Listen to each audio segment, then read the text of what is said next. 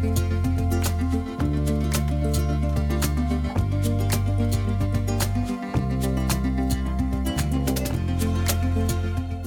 and welcome to Daily Interlake News Now. I'm your host, Taylor Inman. We're taking a look at some of last week's biggest headlines and what's coming up for the Flathead Valley. In this week's deep dive interview, I chat with Interlake reporter Kate Heston about the Coram Experimental Forest. She tells us what Flathead National Forest officials say about the Ridge Fire providing future research opportunities. But first, here are some headlines.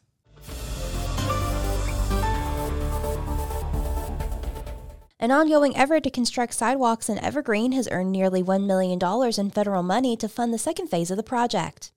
Ranking it as the top transportation alternative project of the year, the State Department of Transportation recently awarded the unincorporated community more than $999,000 in federal funding. For years, children unable to find a ride to school had to walk or bike along US 2 since Evergreen School District does not qualify for state funding for a bus system because the district is too small. Kalispell Representative Tony Brockman spearheaded the effort to secure funding for the project in the state legislature this year. The money will fund the construction of sidewalks along the highway from the intersection of Meadowlark Drive to the intersection of Terry Road, and then from the intersection of East Evergreen Drive to the intersection of Poplar Road.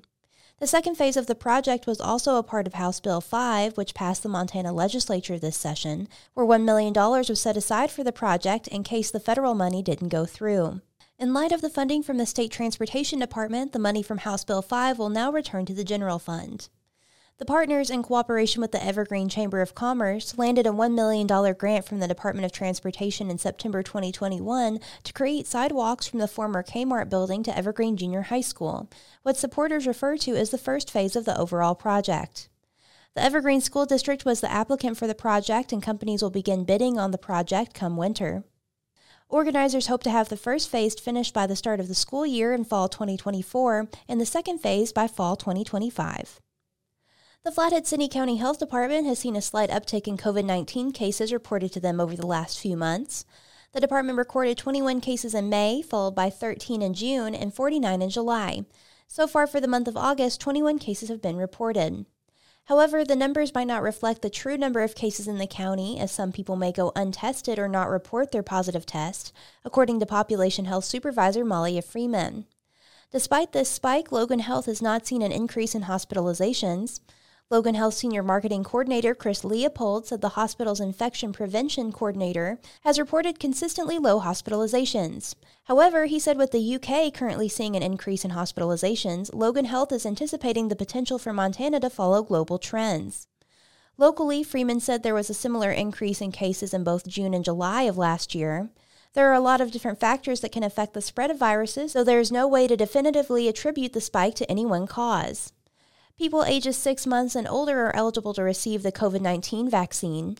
People who received the original COVID 19 vaccine and initial boosters are eligible to receive a bivalent booster, which contains protection against the original strains of COVID 19 and the Omicron strains that are active in the area right now. For more information, contact Community Health Services at the Flathead City County Health Department at 406 751 8110.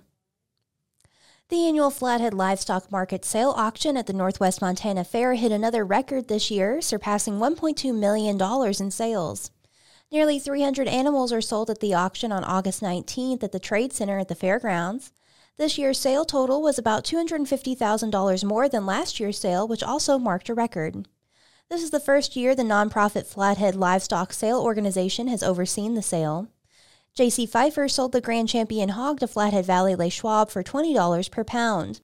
The average price per pound for hogs was $13.73 for a total of $672,000. Carly Trinnell sold her Grand Champion steer for $20.50 per pound to Flat Tail Ranch. The average price per pound was $7.51 for a total of just over $459,000. Students who raise each animal get to keep all of the money they make from the sale, and many use the money to purchase an animal for next year or to start a savings account. The annual sale has been taking place for over 47 years. Kalispell City Council reviewed a third party report on Monday that found the city's fire and emergency medical services are understaffed. The report was presented by Peter Finley of the Center for Public Safety Management and lays out a three year plan to better staff the Kalispell Fire Department, expand its organizational structure, increase community engagement, and utilize effective resource deployment. The findings prompted city councilors to discuss the possibility of a future levy. Finley said overall, the Kalispell Fire Department is a high functioning, progressive fire and EMS agency, but he said they are struggling with increasing demands for services. The report found that at least one additional fire station will be needed in addition to the two that already exist. Finley said that city's response times are below the national benchmarks and stations appear understaffed. The report recommends a number of solutions laid out in a year to year plan. In the first year, the fire department should hire an additional firefighter and increase the minimum on duty staffing to eight people. In the second year, one additional firefighter would be added to each shift, increasing the minimum on duty staffing to nine personnel. In the third year, three additional firefighters would be added, upping the minimum on duty staffing to 10 people at all times. Council previously reviewed a report from the Center for Public Safety Management regarding the Kalispell Police Department. It deemed the law enforcement agency similarly understaffed. That report recommended the department hire five full time equivalent officers to help with the workload. City Manager Doug Russell and Council discussed the lack of available funds to enact the recommendations and talked about moving forward with a levy. Russell said since 70% of the general fund already goes into fire and law enforcement, there isn't much extra room to move money to either department. The fire department currently includes 35 personnel, 34 of which are sworn firefighters. Owing to Kalispell's size, the city is required to have a professional fire department and cannot rely upon volunteers. City Council meets again September 5th at 7 p.m. And a Kalispell man accused of shoplifting earlier this month racked up a felony charge after allegedly threatening to kill the arresting police officer. 23 year old Christopher Thomas Shannon faces a felony count of threats or improper influence in official matters and a misdemeanor charge of theft following the August 22nd arrest at a downtown Kalispell supermarket. He is expected to appear before Judge Heidi Ulbricht in Flathead County District Court for his arraignment on September 14th.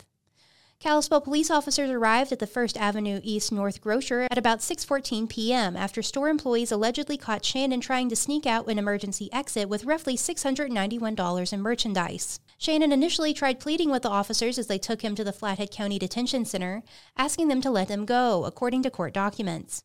When that proved unsuccessful, Shannon allegedly grew angry and screamed profanities at the officers. As they arrived at the county lockup, Shannon announced his intent to resist, court documents said. He told an officer that, quote, he better be ready to use his gun. During the subsequent escort inside, Shannon allegedly declared he would murder the officer in cold blood. Court documents said he also alluded to having prison connections while reiterating his plan to kill the officer. The arrest came as Shannon was awaiting sentencing on felony charges of burglary and criminal mischief in district court. He pleaded guilty to both before Judge Robert Allison on August 3rd after striking a deal with prosecutors. Per the arrangement, prosecutors were to recommend Shannon receive a pair of deferred three year sentences, get credit for time served, and pay restitution. Deputy County Attorney Ashley Frechette, who is prosecuting the case, has since filed a petition to revoke Shannon's release on bail in district court, citing the August 23rd arrest. The lightning caused ridge fire along the Hungry Horse Reservoir is burning in a portion of the Coram Experimental Forest and the Coram Research Natural Area. Our environmental reporter Kate Heston fills us in on what officials are looking for after the fire is done burning. Hey, Kate, thanks for joining me. Yeah, of course. Thanks for having me. So, for those who are unfamiliar, what is the Coram Experimental Forest? So, the Coram Experimental Forest um, is out in uh, Coram, kind of by where the Ridge Fire was happening. And um, it totals 7,500 acres and was established in 1933 um, and was created for the purpose of research. So, it is an area in the forest where scientists can go in and actually human manipulate the area um, to study certain things, uh, specifically the ecology and dynamics of the western larch species of trees. Um, and so, yeah, the ridge fire is burning a little bit in there, but it's also burning in the Coram Research Natural Area, which is within the Coram Experimental Forest, but it's a separate designation, um, and that is not supposed to have any human impact. So, that is uh, 800 acres of land that was established in 1988 um, that is not supposed to be altered by humans. So, scientists can track the natural ecology of the tree species itself. Neat. Yeah, when you drive by there and you see that sign, experimental forest, it really just makes you think, oh, what are they doing in there? Yeah. Um, so, what kind of stuff do they research? Um, in the experimental forest, they have a multitude of studies going on at all times. Um, some of the topics that they look into are regeneration processes, cone and seed development studies, uh, determining like the best way to harvest the wood, um, and the interaction of flora and water to a wide range of forest treatments, kind of how tr- forest treatments affect the trees overall. Um, the research area, which is within the experimental forest, uh, some scientists refer to it as almost a control area because that is the untouched portion of the greater experimental area, and so they kind of are. It's a way to see both uh, both realities. Uh, so, why are national forest officials interested in, in the Ridge Fire? Yeah, well, according to Kira Powell, who's the Flathead National Forest public affairs specialist, um, the fire is unique because it's burning in two different classified areas. Um, beyond the scope of those areas, it's just kind of like your normal natural uh, wildfire. Uh, but because it's burning in these areas at the same time, it's presenting a lot of cool opportunities for scientists in the future to reflect on these events. Um, so after this fire, researchers will be able to observe for example, how Western larch trees respond to fire um, when they're untouched versus how they respond to fire uh, based off of the different experiments experiments that they're doing uh, in the experimental forest itself. So, because this is a full suppression fire, um, which means that crews are working to do everything they can to put it out, um, but they probably want to let it burn a little bit in these areas where they'd like to research. How are they mitigating that? Yeah, so the entire ridge fire is a full suppression fire due to its location, um, just to structures and to communities. So firefighter teams are actively working to stop the fire from spreading. Um, in the experimental forest and beyond, where human uh, modification and human um, kind of a hand in it is normal, they are using like dozers or whatever means necessary to stop the fire from spreading. But in the natural research area, uh, there's supposed to be no human modification, or humans are supposed to completely stay out of it so they can naturally monitor the western larch species. Species, and so firefighters are taking um, in a less invasive form of firefighting where they are using hand crews and digging and using saws and trying to do as minimal destruction per se as they can to uh, protect that sanctity that it's natural and that it is something that scientists have been able to track the natural progression. And so they don't want to they don't want to mess that up too bad. So yeah around there crews are using less invasive tactics um, to suppress the fire while also protecting the validity of the area.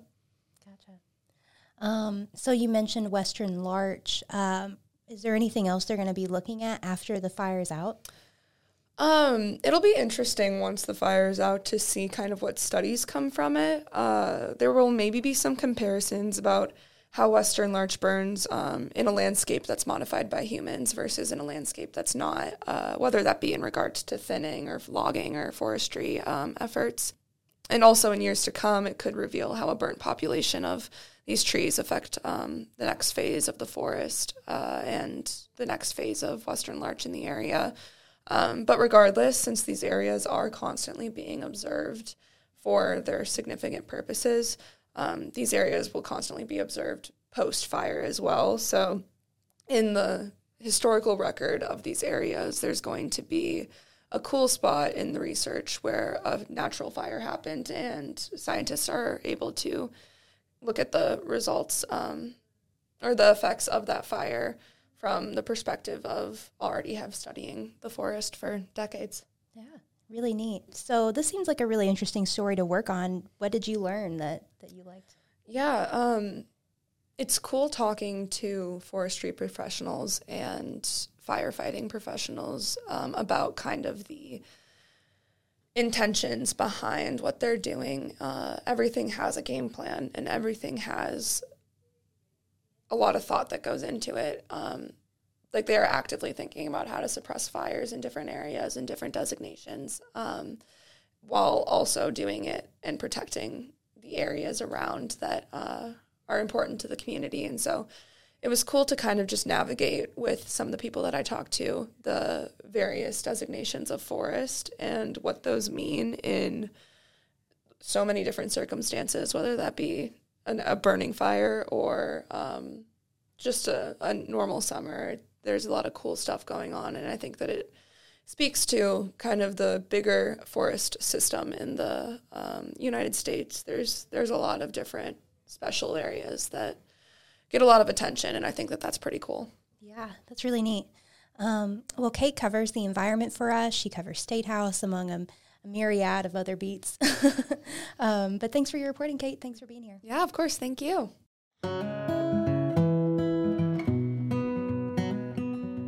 Let's take a look at what events are coming up this week. Remember, you can find karaoke nights, art classes, and anything community related by going to our events calendar at dailyinterlake.com/events. And for business owners and organizers out there, it is totally free to sign up and start posting your events for the entire region to see. The Rumble in the Bay Car Show in Big Fork takes place this Sunday. The show and shine starts at 10 a.m. with the award ceremony at 3 p.m. in front of the Big Fork Center for the Performing Arts. Proceeds from the event benefit VFW Post 4042's High School Scholarship Program.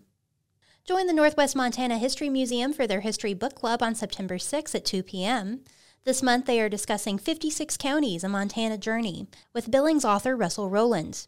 The book club takes place the first Wednesday of every month at the museum. And the Conrad Mansion in Kalispell will be holding fairy walks through their gardens every Thursday in September. The fairy walks will be held every Thursday in September and will be offered from 5 to 7 p.m. It's a free event and all ages are welcome. Thanks for joining us. News Now is a podcast from the Daily Interlake. We're proud to be the largest independent newsroom in Montana and the oldest paper in the Valley.